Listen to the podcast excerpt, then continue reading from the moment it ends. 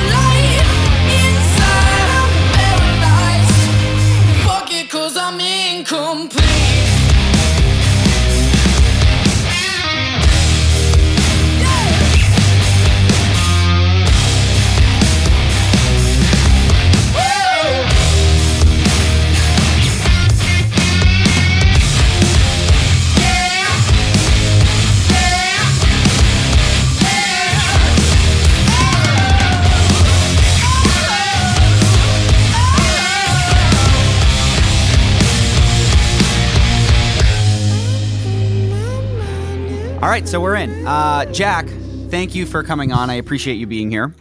Thank you for having me on. Of course. And um, why don't you just to start off for those of uh, let everyone know who may not know of your band, uh, who you are, what your band is, and then we'll just kind of dive into some history stuff. Okay, sweet. So uh, my name's Jack Underkofler. I sing for a band called Dead Poet Society, and uh, we are based out of Orange County, California. And uh, yeah, that's it. Sweet. Yeah. So I actually first became familiar with your band because um, you you toured with Andres. is that right? Yeah, yeah. We toured with Andreas. Uh, what Yeah. February 2019, I think. Right, right. And I remember actually when my close friend Donovan was booking that tour. Um, oh yeah, Will's Will, our drummer. Um, yes, he knows him pretty well. Yeah, yeah. And I, I actually met Will when he was playing with Andres a while ago. Um, so there's some s- circles here, and I actually uh, I did some uh, internet research slash creeping on you and your band before we did this, and I have some other There you go. weird circles that we probably both know a lot of the same people in. oh no way. Okay, yeah, yeah, yeah. All But right. we'll get there. We'll get there. yeah. Let's um, get yeah. Bring them up randomly, and I'll I'll, I'll Yeah. tell you if I know him. So basically, I don't know if you've heard the podcast before, but um, what we kind of like to do here is just go through your like kind of musical history. And I understand just from looking on the internet, you do a lot of stuff even outside of your band uh, that I would love to hear about. I'm sure our listeners would love to as well. Um, but like, how did you? Where, where did you grow up, and how did you kind of get into music? So I grew up in uh, a place called Hampton, Virginia. Um, it's like 30, 40 minutes west of a place called Virginia Beach, and that's the only place that anybody really knows. But um, I was born in Boston, lived there till I was six, and then I was raised in Virginia and uh, moved back to Boston for college. And uh, when I was in Virginia, I uh, I never I didn't really think I had an interest in music. I just remember my mom signing me up for piano lessons, Mhm. and I begged her for two years to like just quit quit the piano lessons. I didn't want to do them. I just hated it How so much. I never when you started? practiced. Uh, probably like ten. I must have been ten Okay. because, uh, after that, after I finally got her to quit or let me quit, I begged her immediately afterwards to let me play guitar, and she was like, Mhm. "Well, you quit piano lessons, so I'm not going to get you a guitar." And I was like, I was like, "Come on, please, please." And after you know a few months of begging, she was like, "Fine, okay." And uh, we went and rented a guitar from like a like a local music shop and some lessons. And I just became obsessed with it. I just did it nonstop. And then about maybe six months into playing guitar, my dad bought me this Bob Dylan Essentials book. And I don't know if you do you remember like the PBS like essentials Oh, yeah. things? Yep. Yeah. So it was it was that it was Bob Dylan's book of that. And it was just all of the chords to every single song that well, not every single song, but like like his top fifty. And Is I that just like went the kind through of music that you grew up on too? Yes and no. I would say like I had to like grow up. The way I grew up on music, I think, was very, very different from most people, especially musicians. And the fact that I didn't really have a wide array of music that my parents brought me up on. I mean, Mhm. I remember my dad listened to a lot of Chet Baker. And Okay. my mom listened to a lot of Earth, Wind, and Fire. But beyond that, it was up to me to like find my own That- those music. too bad. Those are pretty good starting points. Yeah, I'd agree. I'd You know, agree. Those I- are not bad influences to have when you're young. No, no, not at all. So I think I think that when I started finding music, it was not the classic rock that pretty much everyone I know was raised on. It was like Mhm. I had I knew Bob Dylan, uh, like Chet Baker, Earth, Wind and Fire, and then like Frank Sinatra was like my childhood music. Right. Big names. And then yeah, big names. And um, when I started playing guitar, that's when I really started learning about like uh, like classic rock and Mhm. uh, and just bands that I right. loved. like you know, I became bands and stuff. Exactly yeah. Right. So Yeah, it's funny how that works because I, I actually had a similar journey. Like at least when I was younger, I started playing piano very very young, um, and then Cool. I, you know, ultimately when everyone else started listening to, you know, the radio and watching MTV, I wanted to pick up a guitar. Um, Yeah. just because it was cooler, right? Um, yeah, and yeah, and then that's how I discovered all like the bands that I still love and that underground scene of music, which was more underground back then than it is now. You know, Yeah, yeah, I think so. I mean, in other ways, it has kind of gone underground in this in the genre that I'm in too. But it's starting Yeah. to resurface again with you know That's like bands like true. Nothing But Thieves, like very Mhm. guitar driven music. right, right. Um, so cool. Like you know, it's so this was all in Boston when you were doing that. Uh, this was no, I, I was I lived in Virginia at this point. Oh, And, uh, okay. yeah. oh, right, right. And then you moved back to Boston for college. I'm sorry. Got yeah, timeline yeah, yeah. No, So- um, just yeah. Go ahead. Were you playing in any bands when you were younger, like in high school and stuff? Uh, yes and no. I mean, when I was in high school, I started my own band, and it was the most. Uh, it was the most egocentric band name I could. I Oh. I love this. Everyone was- tells their first band name. Let's do it. Oh, it was so bad. It was called the Jack DeWitt Band. And Oh, I basically, so bad, so bad. And I basically like drafted four people that I knew that played instruments into, I just forced them to play my songs basically. And uh, it wasn't So you're great. like ahead of your time, man. Like that's what everyone does now when they're older. You were doing it in high school. Yeah, yeah, yeah. I mean, I was. It was funny because I was literally. I'm, I think I was like one of two people in the school. I went to a massive school that had a band, so I kind of like everybody kind of knew me as the music guy, and um, and I I was huge into John Mayer, so a lot of my stuff was just like really like clean strat kind of stuff, and uh, I was fucking horrible at guitar, so I just like. I it, none of it was good. None of it was yeah, good. but that's like when you learn to play with a band and stuff, right? Like that's important. Yeah. all yeah. that stuff. Yeah. There's so many embarrassing stories that everyone has when they're learning to play and in the first bands and everything. I think we did like one of my first bands did I think we only did like really punk versions of Beatles covers. It was Oh really, man, really awful. that was beautiful.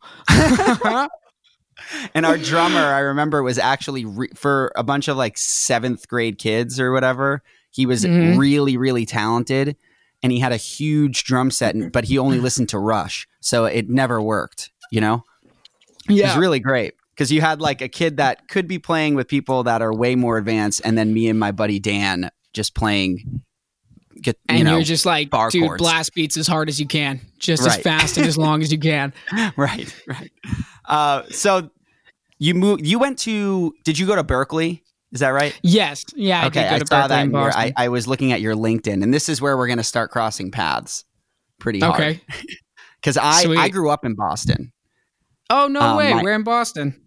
Uh, I lived in.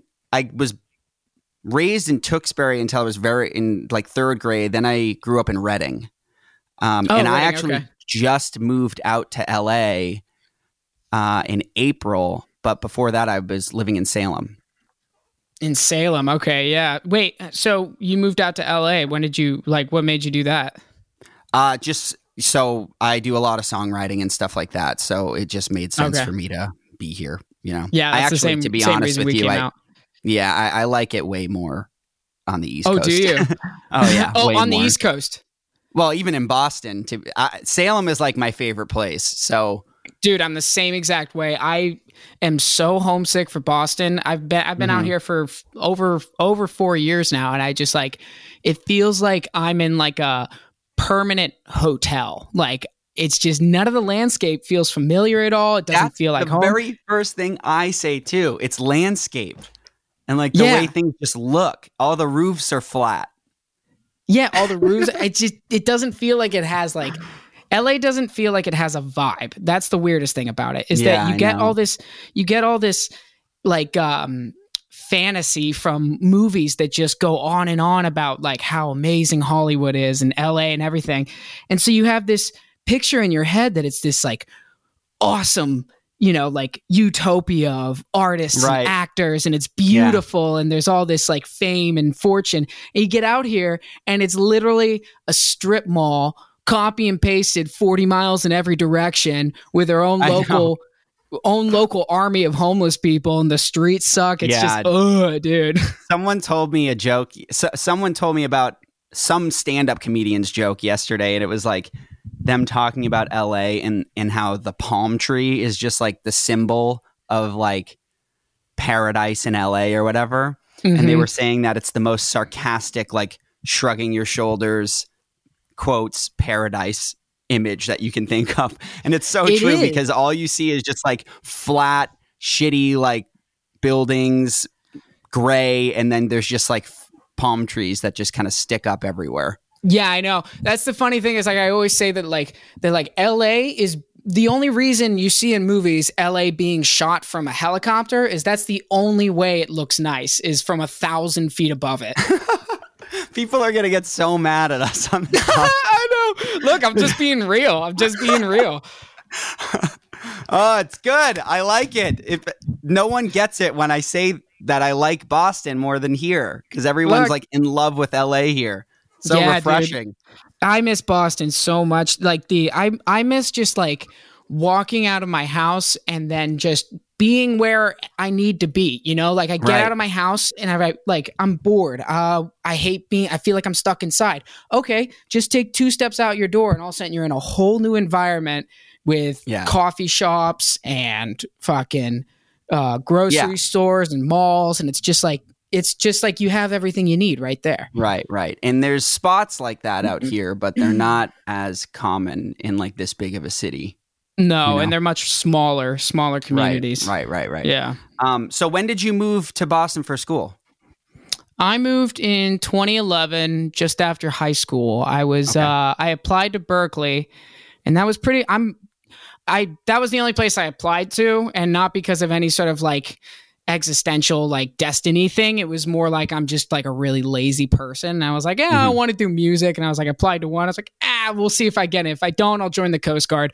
And then uh, and then uh, the letter came back and they accepted me for the spring semester. And so I was like, oh, sick. Okay, well, I just have to, you know, make it six months. And then they called me two weeks before the fall semester began and were like, hey, if you can get up here, we have a spot for you. By the way, we have no housing, so good luck. And I was like, oh, fuck. And so, uh, so my uh, dad and I figured it out with uh, the whole private loan situation, and then I, Mhm. I just went up there and, and started right away.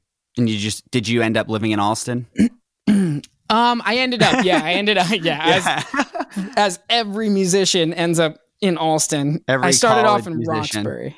Yeah, Okay, every gotcha, college yeah. musician. Right. And so um, here's another thing. Well, let's. I'm going to pause on that. I'll, I'll tell the story after. Um, Okay.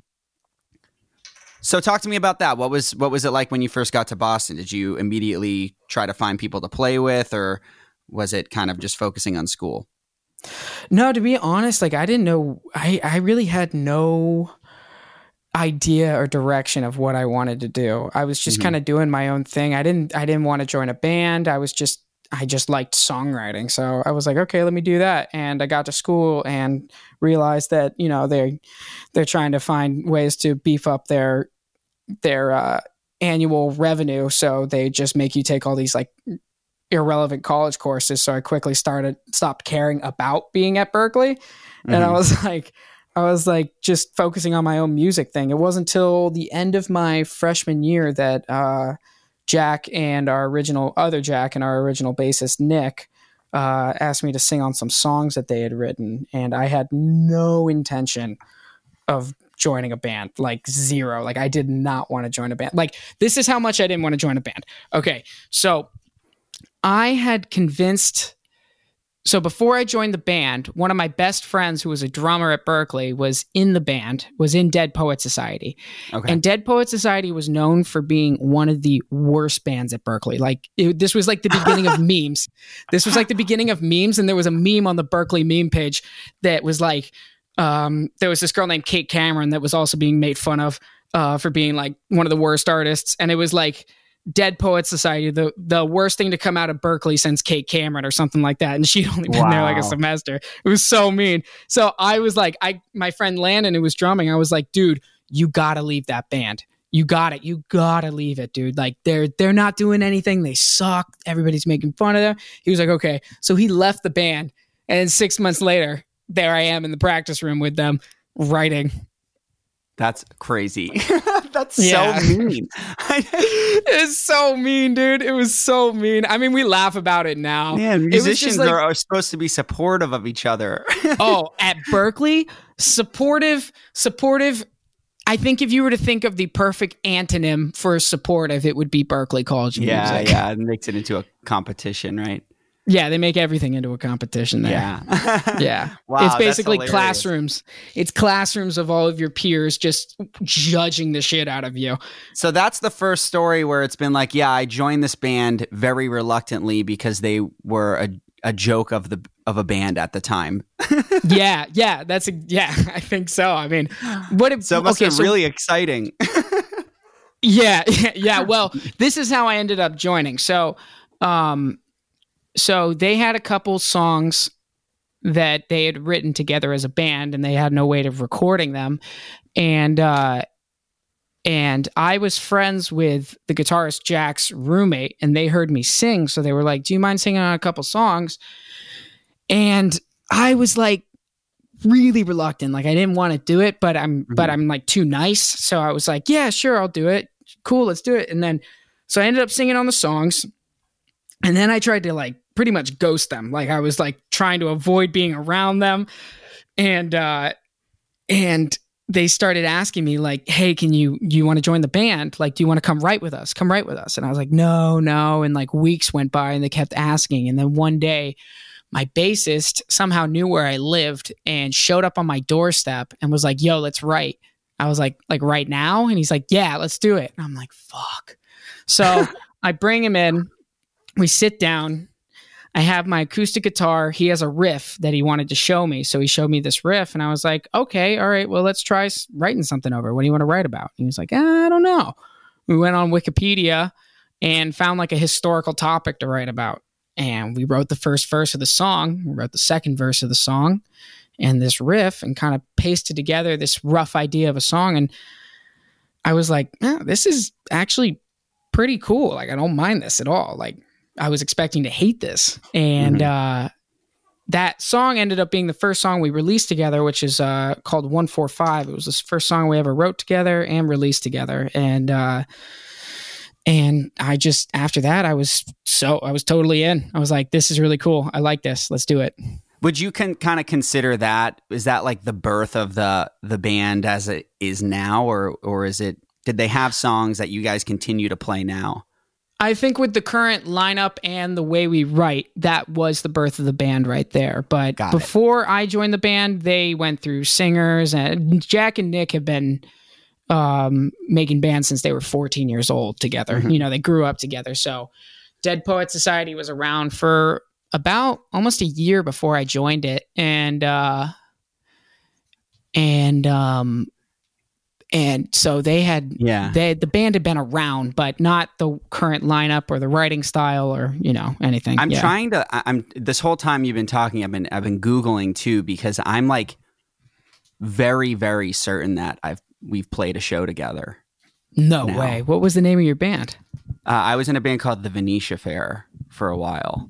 The Venetia Fair. What did you play? Um, yeah. Like uh, we we always played like TT the Bears and like uh, yeah, I mean we played all those places a bunch. I Middle mean, East. We, we toured mostly. Like we were always on tour, but um, Middle East was like a good spot for us. We played Sinclair a bunch. I don't, and maybe it's just that I saw your name on flyers a bunch or something. But I do know. Um, I think I may have actually. Maybe it was just that I've seen you play at TT's. Could be that. Very, maybe. really could be Um, that. I, I mean, So, uh, undoubtedly, if we were in Boston at the same time and we were both in the music scene, like in bands and stuff, there's no way we didn't run into each other at some point. Yeah, for sure. It definitely happened. Uh, you were also, this is where I think we may know a lot of the same people. I was looking on your LinkedIn. Oh boy. yeah. You worked at Apple, right? Yeah, yeah, I did. I'm Boylston. I worked at Apple. Wait, on Uh, Boylston? no, but I know I have a bunch of friends there. I was, uh, I worked at North Shore, which then became Market Street. Um, Oh my gosh! I only left wait. last year, Apple. I was a lead there until last year. No way. Yeah. Dude, okay, so oh, let's see. Uh, who do I remember? Do you My remember mom's uh, godson is Greg Case. Do you remember him? Greg Case? That sounds familiar. He was Hold on, let me look tech him up on specialist Facebook. or genius or something like that. That sounds very familiar. I mean, we had a lot and of then people, there's so I wouldn't the, doubt it. um, Greg Marquis. He was the singer of Actor Observer. Worked Yeah, there. I I, don't know if definitely- he was there at the time, but that sound, yeah, he's one of my friends yeah. on you go. Facebook. Yeah, yeah, Greg Marquis. yeah, I know this guy. Yep. Holy shit. Uh, yeah. He's the singer of Actor Observer too, who uh, I would love to actually get on here. Yeah, They're a great Actor. Observer. Yeah, he was in a band there. Yeah. Oh my god, dude, that's so weird. Yeah, so we I knew remember we know some of the same people here for sure. For sure. Wow, small world, dude. Right. It's actually possible that we went to like training together because I joined like the same time as you and I had to go to that market's training. Did okay? So was that? did you have your training at the Sheraton? Yeah, I was at the hotel. Okay, wait a second. Hold up. This is okay. So at that share, what year did you join Apple? 2014, I think. So did I. What? Yeah, Do you I remember know. when you? Were, I I joined Apple October of 2014. So I started training in the fall Oh, or I might fall have winter. been I might have been right before that. I might have been July or September. July. Okay. July, I feel like you would have remembered me because I was the one person in the entire training facility that fell asleep in the middle of the in the middle of Oh the training. my god, that's so good. Dude, I was the worst Apple employee. I was the worst Apple employee. I did not oh man. I I don't know how I got hired because like the thing is I've never been a- I've never been able to motivate myself to do things that don't pertain to just what I want to do. You know?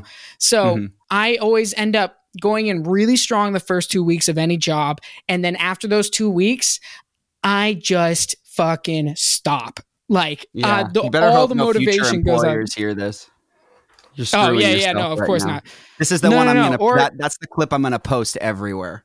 Yeah, you should, and send it out to every local, uh, every local, uh, you know, like a sound house that Yeah, you can find in LA. Yeah, make sure they all know that I don't put effort in. Um, Right. Two weeks in, though, I mean that's that was usually my threshold. I mean, this one it, it apparently was after one day because I fell asleep in the middle of a meeting. But uh, So good. but uh, yeah, funny. dude, that was interesting.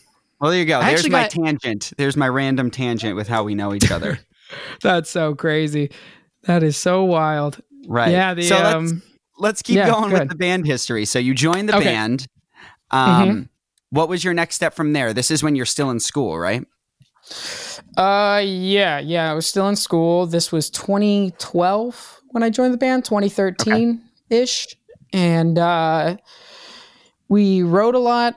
Um, we went on a couple tours. We started off by just Jack just booking random shows down the East Coast. We'd go and play Right. these little middle of the nowhere towns in like North Carolina, and yep, uh, those are the best. oh 10 yeah. people. Oh yeah. No food.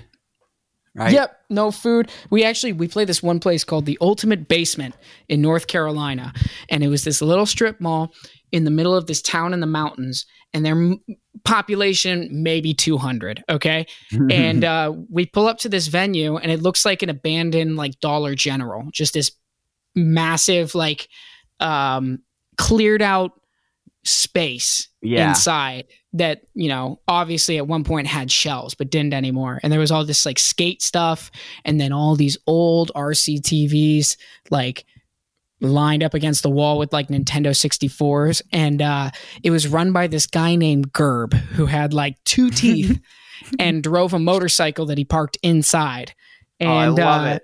yeah, and he was the sweetest dude. He was so nice. We didn't bring anybody, and there was like six kids that were skateboarding. And when we started playing, they went outside to go smoke cigarettes. I mean, they couldn't have been older than like 14 years old. And uh and we finished playing and they come back in and then Gerb's like, Well, I only made $14 tonight, but like here's half of it. And he gave us seven bucks. and Oh, uh, dude, I have absolutely been there. That's so good. Oh, dude, it. everybody is. Yeah, everybody has a million of these horrible stories. Dude, you know what's uh, funny is I'm discovering this only from doing this podcast is that's not true. like What not do you mean? like so many people find success like early on or get asked to join a band somehow or or something. Or at least a lot of the people I've talked to, they had For real. don't have those those like grinding stories. Oh, dude, this band has been nothing but a grind. From the moment I joined this band, from the moment we tried to go on our first tour and ended up happening, happening, but barely. This band has been a uh, an uphill battle. I think would be like an understatement. It's been like an up up a cliff that's uh that's made of red hot steel. It's like it's just constant. It has been nothing but everything falling apart from the very Oh, start. man.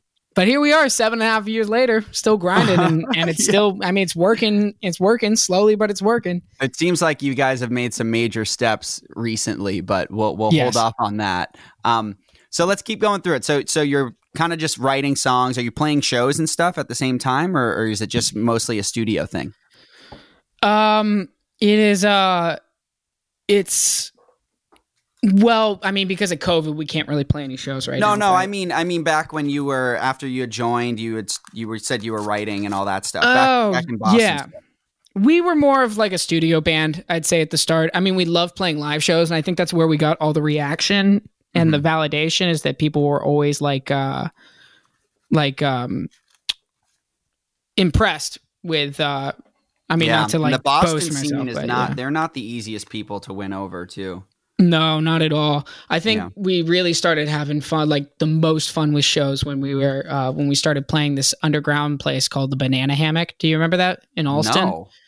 Okay, it was this uh, it was this underground venue. Uh, it was in somebody's basement, and you could just pack like sixty kids in there, and they'd all be like against each other, like sweating, and all the Mm. mics and gear would be, be Yeah. knocked over, and it that shit was so much fun to us Yeah, those were And- the best. that those were just the best shows. And yeah, uh, I, think that's some really basement shows in that area. I wonder if I have actually been there. It's possible.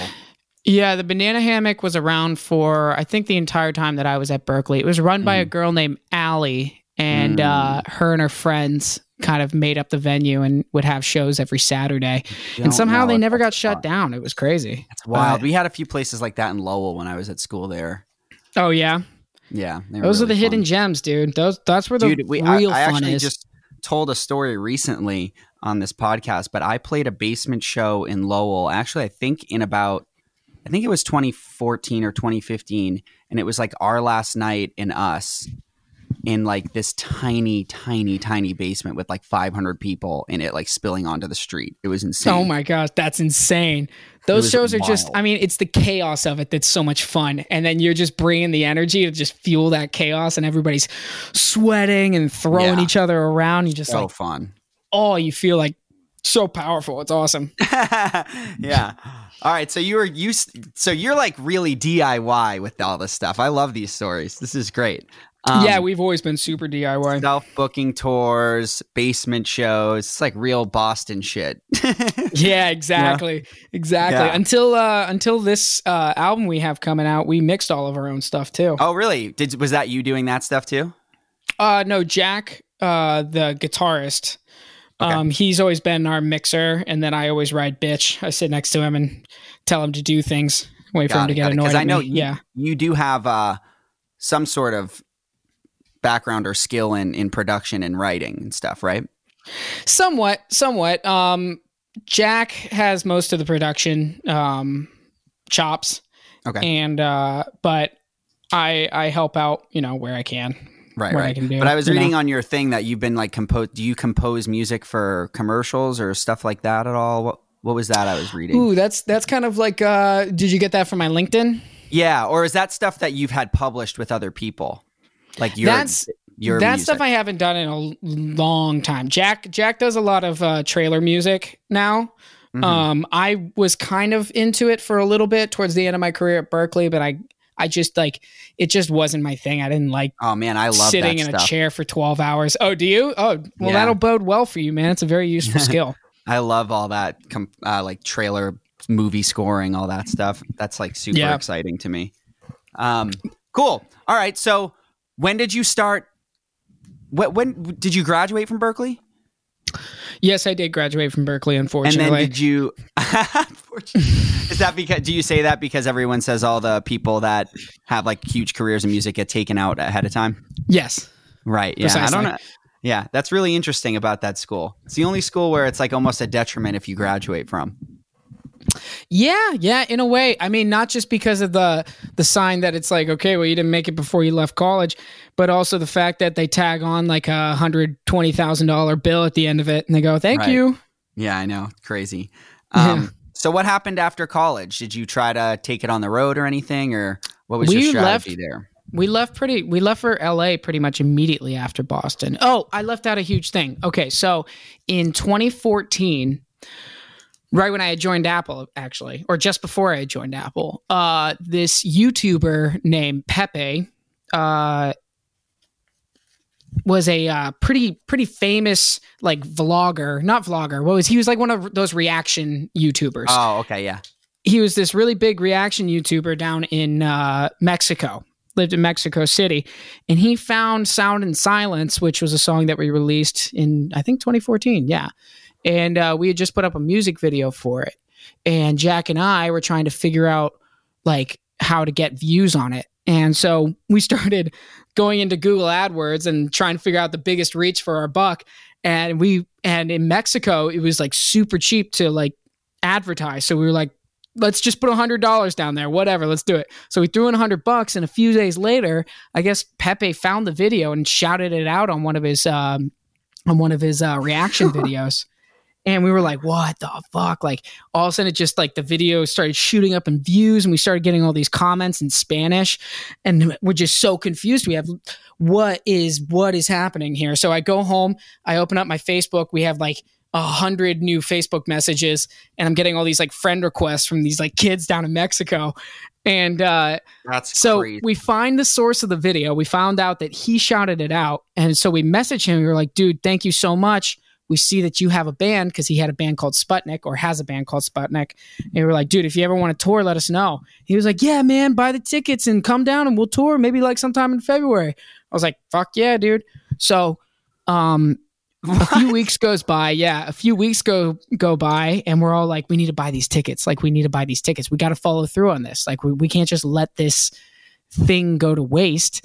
And um, so one night, I was laying in bed, and we had a little bit of money from uh, from like a trailer or like a ad sync that we had got, and I just said, you know what, screw it, let's buy the tickets right now. So I bought the tickets, four of them and uh, bought them for February uh, 10th ish through like the 17th. And uh, messaged Pepe, and I was like, "Yo, dude," or Joe rather. And I was like, "Yo, we're coming down. I bought the tickets." He was like, "Oh shit, you're actually doing that? Okay, cool. Let me put something together." And uh, that was kind of like the first like validation we had got, and we were like, That's "Okay, we need to do this. We How was do this." that? so much fun. I mean, you know, I mean, you've toured many a times, I'm sure. Like when you tour Not with another band, not Mexico, but I think it kind of goes across the board that like when you tour with another band, you spend so much time together doing the exact same thing that you just Mhm. em- you you develop this bond like overnight almost it seems like. You just Yeah. get really close with these bands that you tour with because you're doing the same thing. You're spending all your time together you're getting drunk together you're singing together. It's awesome. And that happened with us and sputnik like we hit it off right off the bat. And uh, we played four shows originally. It was mexico city puebla uh tampico and toluca i think was the four Mm. shows we played How were the shows? and awesome they were a lot of fun sputnik was like a uh, sputnik has a pretty big cult following down there so they uh, so they packed out all the shows and uh, it was yeah it was That's a sick. blast dude we're yeah You know, we're still funny friends with them today. you you say that those stories about like the camaraderie and stuff on tour and I, I talk about this often with people but i, I found that like because I, I love that. That's why i love touring and that's why i fell in love with it was just like the camaraderie with your band and then you share that with other people and you're like the only people that you know right now that are doing the same thing right? Yeah yeah Um, exactly. And you're in this own you're in this like little bubble like the rest of the world Right. doesn't exist. Yeah, but I found that you know now that I'm in Ice Nine Kills, it's that has gone away a little bit because I don't know. Maybe it's because people are now doing this for a living, and it's like they this is their circle. Everyone in their circle does this now, right? Like interesting i'm not sure if i understand like I mean, like, Okay. so there's this like the when you're grinding on these tours, it's it's so fun, and you share this like bond with the band that you're with. Like, some of my best friends are from these tours where we were grinding. Like, that's how I met Donnie. That's uh, you know, how I met even through that, like Andres and and Will, your drummer, all those guys, and everything is just mm-hmm. from those types of tours and everything. Now, you know, where all these bands that we're all, we're all on buses and you know we have a crew and we go into the venue and sit in the green room and then go on stage. There's less of that just because there's not like a shared struggle, I guess. it's You know what more of like a routine like this is the job it's, now It's a routine and it's also it's it feels a little less like special of a moment if that makes But sense. Yeah, uh, that that does make sense. I get I get that because I Not that imagine I'm like after I'm complaining, like because the there it's a No, very no, no, different experience and it's it's really cool for many many other reasons, but that's not yeah, part of it anymore. I you totally know? get it because it's like I mean when you're struggling and you're doing these tours that nobody cares about, you there's this there's that that's where the camaraderie comes from is you're fighting this fight that nobody cares that you're doing. You know, it's just Right. you against the world and and and uh I love and that. all these new loved it. experiences. Yeah, I know it, it is sick. so it is fun. awesome. It's so fun. Um, and like those, even like the tiniest little steps forward feel like such huge things, you know? It's yeah, great. Yeah, like oh, we sold two hundred dollars in merch tonight. You know. Yeah, so sick. Um, okay, Yeah. cool. So when did you start um, kind of Well, let me ask you this because at this point you haven't really done much of it. Was there, did you have a desire to tour? Because you seem like the kind of guy, you know, you had to be forced even into joining a band. Um, You know what I mean? Do you like touring? I absolutely love touring. It is my favorite thing on earth to do. It is I like know a the lot one place of musicians that don't. It's like Yeah, a yeah. necessary evil for them. I was so surprised when I met people that hated touring.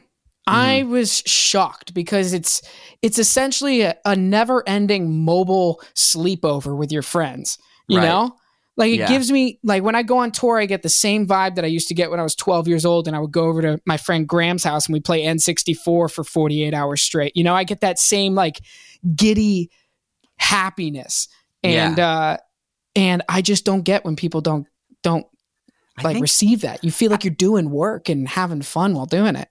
Right. I I've always liked it. I mean, everyone has days where you can where you want to be home, but Of course. I think it's yeah.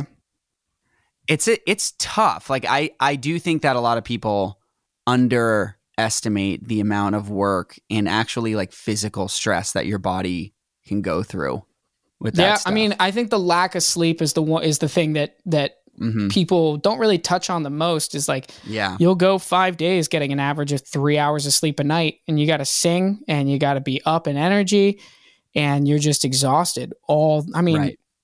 for the entire run you you are running on lack of sleep and then trying not to get sick at the same time while meeting hundreds of people every day, you know? Right, right. Yeah, it's a grind. Um It is. so you did that in in Mexico. You did what? Was it you said four shows? We did four shows, but then we've been back many times since. We did longer tours. They've never been like monthers, but we'll join like Sputnik or this other band we met down there called Beta. Uh, we'll join them for small legs or the end of tours and stuff. So we'll play, you know, normally anywhere between eight to 12 shows, you know? How many times have you been down there? I think nine, nine times, I think. So you're building Yeah. like a Mexican fan base right now. Legit. Yeah. We, we, uh, That's so did a, crazy. Yeah, we played a show in Mexico City. I think we sold out this venue. It was only like 250 or 300 ca- cap, but it was still like pretty crazy to That's see all these sick. people in a different country that don't speak your language singing your songs. You're the first band I've heard of that's that's done that. that's gone this route. yeah. That's yeah, our career path has been bizarre from the beginning.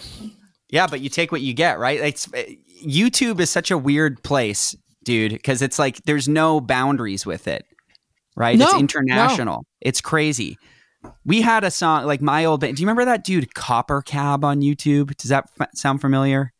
Copper Cab. No, I he don't remember that. Gingers Have Souls kid. Oh, yeah, yeah, yeah, yeah, yeah. Yeah, he loved my band, and he No like way. shared it on his page, and it was like a thing like that too. It was it's so weird how that What? stuff happens. God, it's so and it's so cool because the nice the nice thing is there's no bureaucracy. It's like straight to straight to creative and Yeah. owner. You know, it's Yeah. it's Well, now whatever they want to though. do. They you know, do. those people have like managers and all that stuff now. It's crazy. Yes, but I think as far as like trying to land some sort of like uh like other promotional spot, like a late night show or anything like that, Yeah. it's Yeah. just i mean it's so they have such a bigger reach on youtube now than the majority of these talk shows and everything like that they they are generally much easier to reach there's no like booking department or anything and they just do what they feel like you know Right. and Yeah. if they like it they like it there's no like uh there's no like you gotta talk to the right people get in people's Now- ears it's just like Yeah. Late night guests are all internet people anyway. Yeah, they're all internet people, and they I don't know why they go on there because they have they don't. I mean, it's not like they're reaching Wild. a bigger audience at those places. There's those audiences are shrinking. It's crazy. As so many like modern artists now came from social media too. Like, um, didn't I think Shawn Mendes? He was like discovered on Vine or something. Wasn't Was he really? That would I Yeah. mean, that wouldn't surprise me. It's crazy. Um, Yeah. All right. Anyway, so you're building your Mexican fan base. Uh, what's going on uh, in the U.S.? Are you are you touring here at the same time? Um, yes, yes, we are. Last, uh, we had the tour with Andreas, which was the first like full U.S. tour we had done, and How long then we that? had that was a month long. Yeah, that was a monther. Yeah, it it was. And uh, then um, Badflower discovered us, and oh, I uh, love that band. they're so good, dude. So, They're so good. They uh, their lead singer discovered Jack. us because yeah, I think Jack had left a comment on one of their pictures or something, Mhm. and then he checked us out. And uh, funny enough, Jack had been friends with their drummer for like two years before the Oh, singer really? ever found our band. Yeah, and they he didn't know that they that they knew each other. So once they found that, they were like, "We got to get these guys on tour," and they just reached out to us and said, "Do you want to tour with us?" We were like, That's "Fuck yeah, we want to tour." They're a And, great uh, band. they're Josh so is such a good. good guy too. Yeah, he's such a nice guy, very Yeah. smart, very very driven, and um, and uh, I think he was my second or third guest ever on this podcast. really Yeah, I think so. that was not well. That's that's pretty Yeah. cool. We met. I Yeah, met they- them. Uh, we played Shiprocked together earlier this year in February. Oh, I remember them talking about that. Yeah, Yeah, was pretty pretty weird experience. But they were like my buddies. So I've heard. Yeah, we were all. Uh, they were my vegan friends. so we Oh, bonded you at, vegan at yourself? dinner. Yeah, lunch and lunch and dinner every day. We would bond over that stuff. Some of that vegan food is pretty good, dude. I had Oh, yeah. plenty of it on tour. Now's the best time to to be a vegan for sure. But Dude, to be honest, Um, like any of these like fad, like I mean, not saying vegans fad diet. I know it's it's more of like a like a social statement, but like a lot of these like fad diets nowadays, like are it's like the best time to be on some sort of fad diet. Like I I I do I did keto for a few years and lost like Mhm. fifty pounds, wow, and uh yeah, I used to be a fat boy, and uh all the keto snacks now are amazing. They're so I know, good. dude. Yeah. It's because all those fad diets are so popular now that these companies just know that they can, you know, if they brand it right, they can up upsell it, right? If it says keto on it, right? Mm-hmm. Yeah, Smart, keto, though. or if it says like vegan friendly or like uh, Yeah. gluten free. Right, right. All of a sudden, Um, a loaf of bread costs twenty bucks. I know, dude. It's crazy. My girlfriend is celiac, so she can't eat any wheat, and we have to like Oh. get all that stuff. It's cr- insane. Um, all right. anyway, so let's get back to the band. So, what? When was that Andres tour again? Was that 2018? that was 2019, I believe. February 2019, and then 2019. Badflower was this year. Badflower was last October, so October 2019. Okay, So so, it was the same year. 2019. Were those the last tours that you did?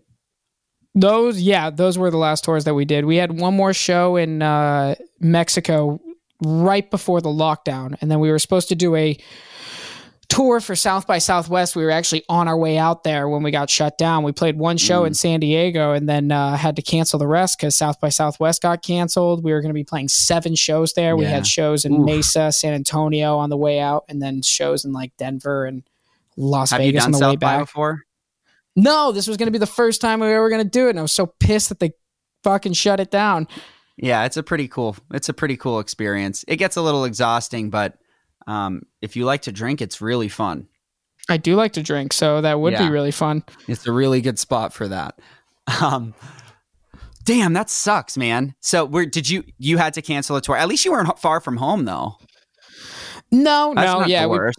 Yeah. It was kind of a gift and a curse, though, too. At the same time, because I ended up meeting my girlfriend now that uh, at that San Diego show, and so like, if we had gone on with with uh, this tour, I wouldn't have ever you know hung out with her and go. would have never dated her. So, uh, yeah, I mean, it's a blessing and a curse. Yep. Make the best of the situation, right? Exactly. We got shut down when we we were in Germany when it got when we got the shutdown. Was that a bitch getting back? Well, dude, that that was a wild night because we we were waiting for the shows to be canceled. I was actually surprised they didn't cancel earlier, and we everyone knew it was the last night of the tour, but no one ever said it. Um, Mhm. So we just ended up buying plane tickets, and then right after we bought the plane tickets, um, that was when they announced like the travel ban. That was really confusing. Um, yeah, and so the the airport was just a nightmare the next day. It was insane. oh, I can imagine. There's probably uh, thousands of people trying to get out. Yep. And then I got home, and then I was home for a week, and then I drove to LA. How was that Pretty driving across uh, during the? Would you drive down during the lockdown? or drive Yeah, it across was- during lockdown? Yeah, it was right when we locked down, so it was the end of March, and the there was no one on the roads. We hit no traffic. Their Fuck. gas was insanely cheap. Um, Yeah. we didn't. We slept in the car, so we had a tr- trailer, and we I turned the back of my car into like a camper, kind of, and then yeah, we made it out here in like six days. It's a nice drive, actually. It's pretty fun. Yeah, I've made the trip now many a times, and I I Yeah. I um I honestly love doing it every time. I like road trips. I like I like driving. You know, I, hate driving, but if I'm on a trip, I can do it. If I have to like run an errand, I hate it. that is I'm the same exact way.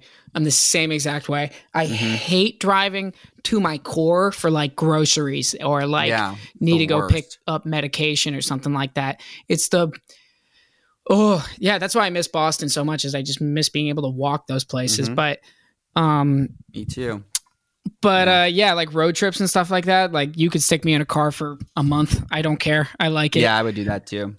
Uh, so what's next for the band? I know you get you have an album coming out pretty shortly, right? Yep. We have an album coming out in February. Next year, and that is on your new label. Is that right? Yep, we signed with Spinefarm. Sorry, burp. Um, we signed with Spinefarm back in April. Announced it in September, and uh, it's just been like uh, a mad dash to get the album done, ready to go, and it's finally done, packed up. We've made the merch for it. We finally Who'd signed off on with? the vinyl. We did the album, so we had four songs originally that we went with uh, a guy named Alex Newport who had done City and Color and At the Drive-In. Great guy, hilarious, a lot of fun to be Mhm. around. Such a cool dude.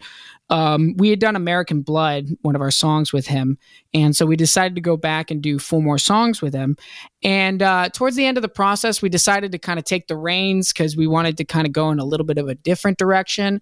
So we ended up kind of self-producing the rest of the album, Nice. and uh, and we got this guy named Tom Dalgatti or Dalgetti to mix the album, and uh, we were super stoked on that because he's Royal Blood's mix engineer, and uh, That's cool. and they're one of my favorite bands of all time, if not my Mhm. favorite. So, so that was pretty sick.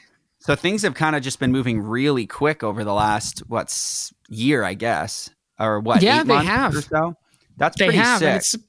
yeah, it is surprising, surprisingly good progress made in a time where our industry pretty much doesn't exist. Yeah, I mean, I feel like I've been seeing your name pop up more and more. I mean, even just the fact that we got this interview together was through uh, a third party as well. So Oh, you're really? definitely Okay. poking up places. It's pretty sick. I, I, and dude, I'll be honest with you, I hadn't listened to the band. I think I had heard a couple songs back when you were doing that tour with Andres, but I hadn't Yeah. really dove in until last night. And I texted Josh. Josh is my quote unquote producer on the show who couldn't actually be here today. And I was like, dude, this band is pretty fucking sick. he was like, yeah, I you, know. dude. I've been listening to them. But no, I really like it. It's just like straight up, just good like rock music. It's great. And it's it stands out for reasons that aren't just like I think a lot a lot of these rock bands uh, stand out just because they're doing rock music, which isn't as you know, it's not around as much anymore. But Yeah. you guys like just write really good hooks and stuff. I can tell that there's a lot of thought that goes into it. I appreciate that, man. Yeah, being in a genre that really isn't popular or you know well known anymore. I think I think uh, Machine Gun Kelly and Yungblud are kind of changing that I agree. uh, yeah. as of recent.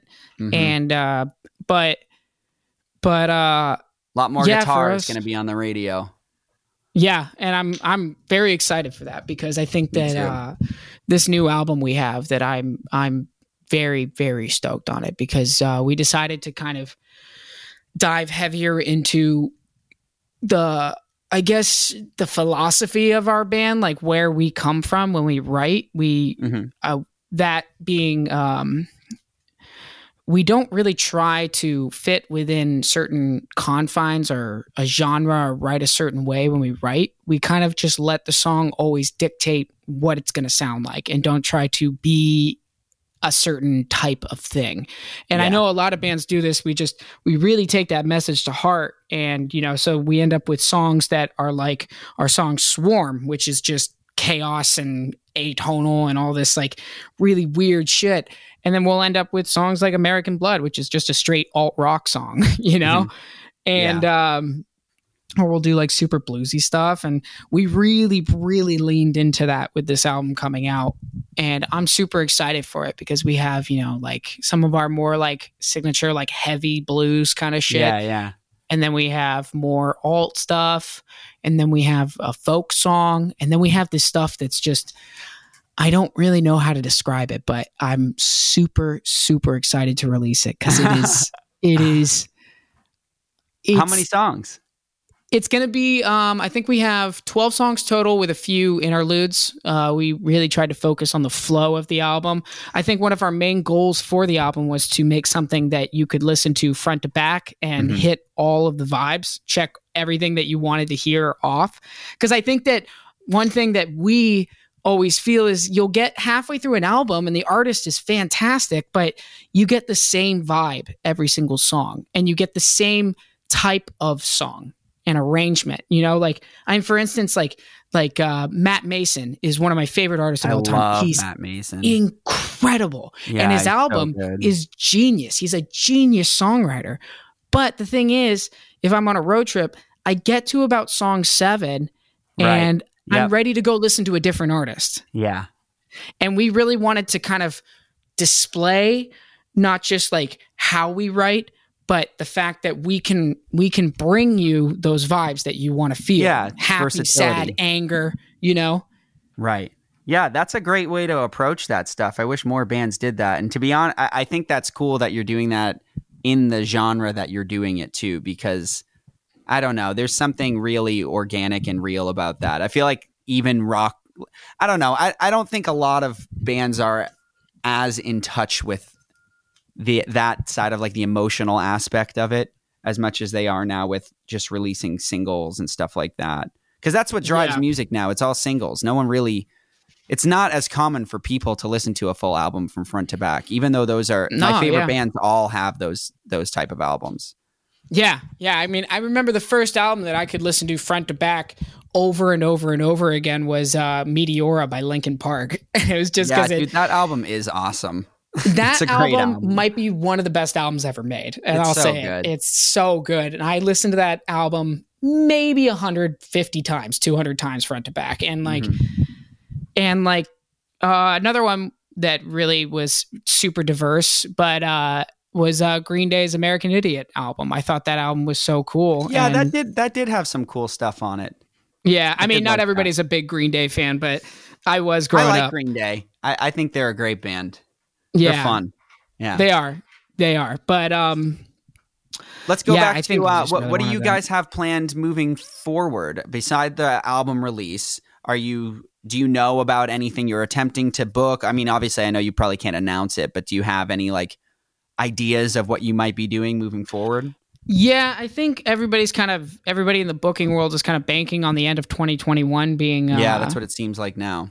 Yeah being like when touring starts back up. So we have some things in the works there, and uh, we're playing Download Festival in June, which I'm super Mm. stoked about. I don't know how saw that's going to that. look like with all the regulations and whatnot. I know. Maybe Yeah, we're doing Slam odd. Dunk there in May, so I'll let you know. have you played any? Have you played any car shows yet? Like drive-in shows?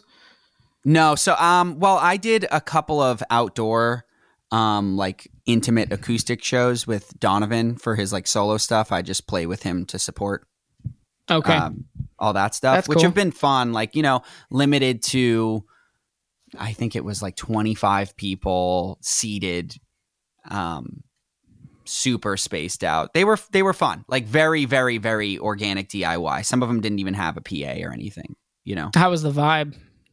It was cool. Uh, people were respectful and and followed the rules, and um, I, a lot of people were. I, you could tell were just jonesing to have any sort of interaction with music. Period. Yeah, some sort of live know? entertainment. I think you know. I think when this is all over, it's going to be an amazing time for music. I do too. It's gonna be nuts. Yeah, it because I, happens, I, it's gonna be everybody's going to be going out. Everybody's going to Yeah. be going out all the time. hmm Yeah, because And, everyone's gonna uh, have new music too. yeah, everyone's gonna have a new music. People are gonna just want to see anything. I, I guarantee you, like cover bands are gonna do amazing because everybody's just gonna want to even go see a shitty fucking local show. Yeah. I feel like people are just gonna want to get out. So much money. yeah, exactly. The ones left over because there's gonna be like yeah, two of them. I, I wish that people recognize that. Like, you got to invest in the venues now so that they stay open.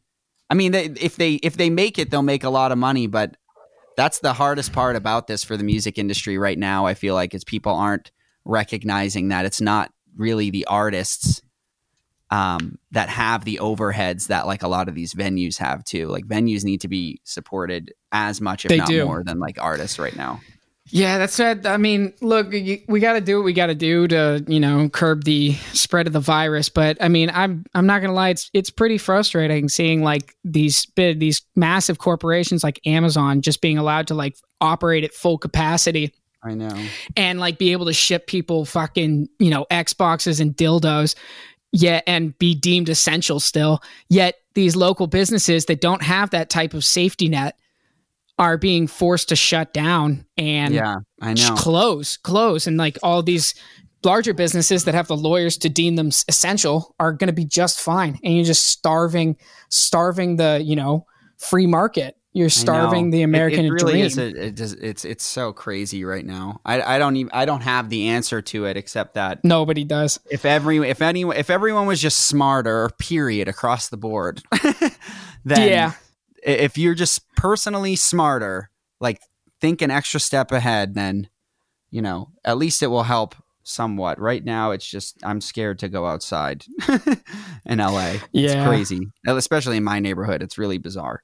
Um, I've heard. LA is is pretty uh is pretty um locked down. I think LA is mostly what I was talking about.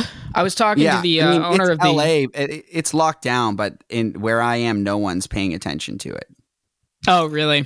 Yeah, Interesting. which is it's super frustrating. But yeah. whatever, whatever. Whatever. Is what it is. Yeah, you right, can only be um, in control of you. Truth. So, thank you for going through all that because I know it was long and there was a lot of tangents that we went on. Um, I don't know if Josh. yeah, hopefully you it wasn't too boring. No, no, no. I love that stuff. Um, what we do is we always end the episodes with um, tour stories, one or two tour stories that you might have. I don't know if you had one prepared or not. Um, but Oh, have you one. I and I know that you one. actually told a bunch already. But yeah, if you have one prepared, uh, let's hear it. Let's do let's do a tour story.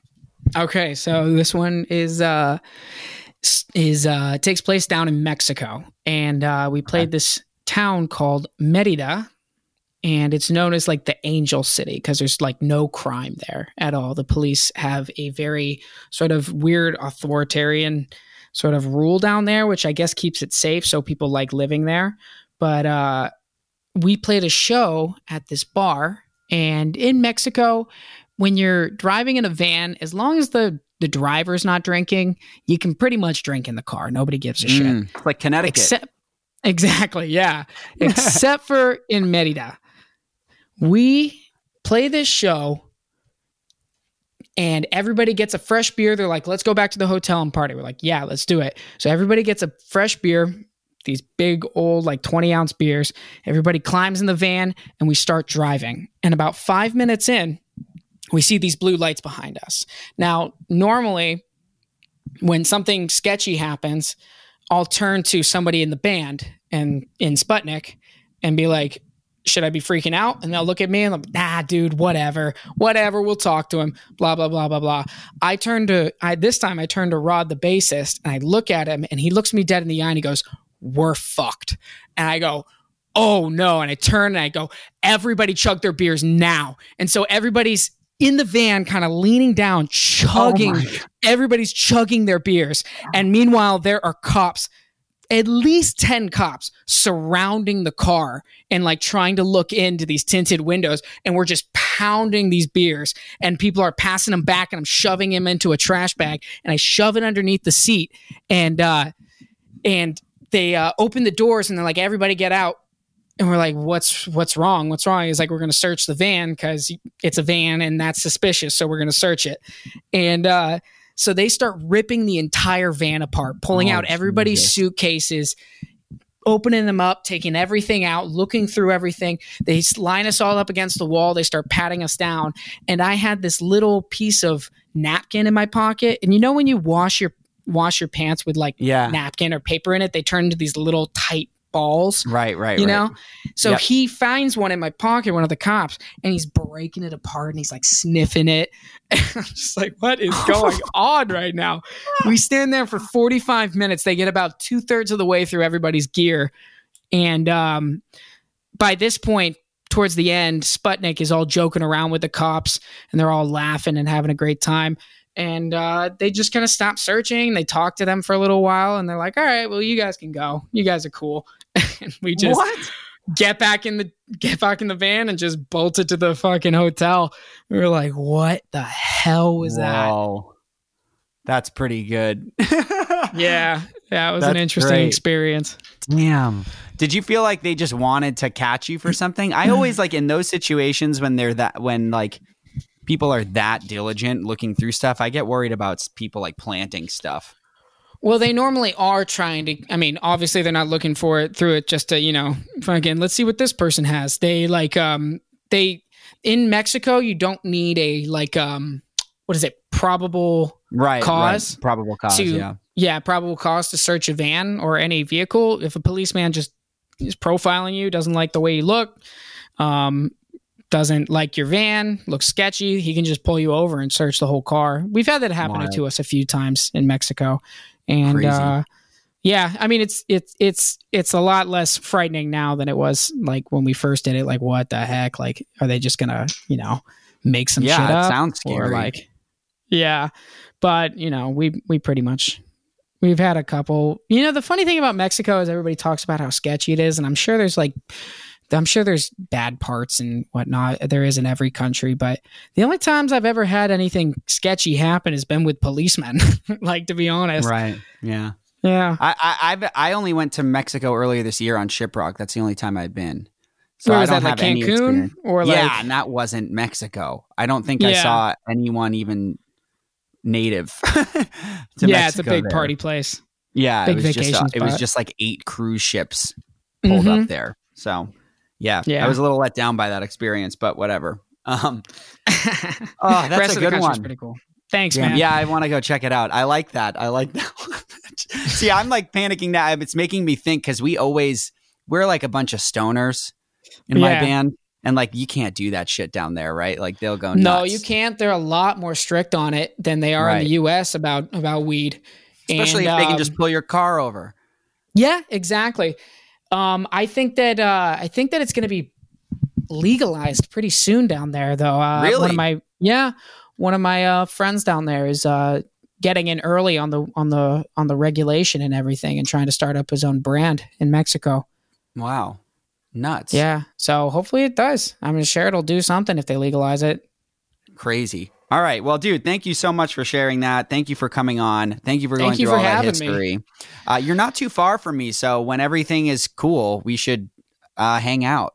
Dude, please hit me up. Yeah, I'll be I'll be it. so down to go to a bar by that point. Yes, that will be fun. Um, Yeah. but yeah, before you wrap up, um, again, just let everyone know where they can find your stuff. You have the album coming out. Do you have a, have you announced the name of the album and everything like that? Yep, we have announced the name of the album. Um, the name of the album doesn't really have a name, but it's very easy to type. It's a dash, an exclamation point, and a dash. So Okay. good luck. Good luck trying to tell somebody about the album. But if you want What to listen to it, it? you can find it real easy. Um, to be like, honest, what's your working title? Do you even Um, have a name for it? Yeah, I mean the working title is the title, but just call it the exclamation album. You know, Okay. I'm I'm just kind of waiting for the fans to kind of come up with their own name for it. Okay, got it, got it.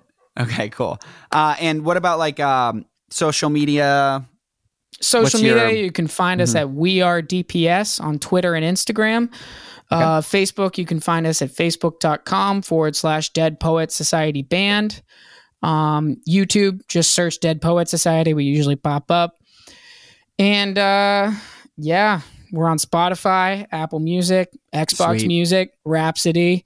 What are some of the old ones? You can download Uh, us on your Zune. Yeah. Yeah.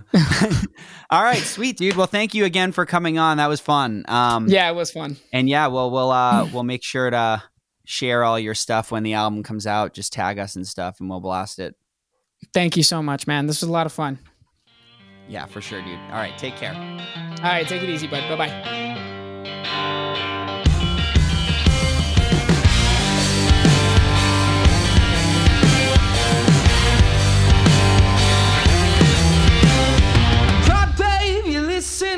I'm done, I'm leaving.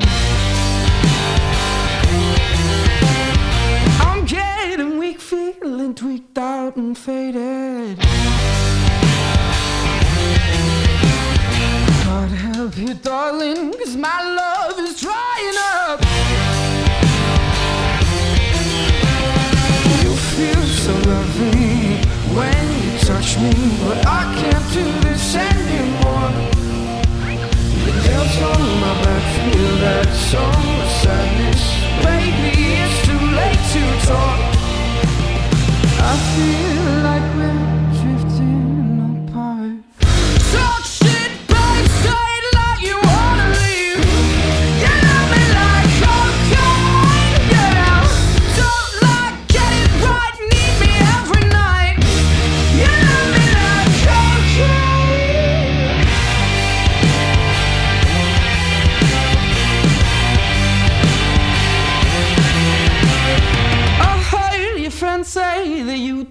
think you're better off.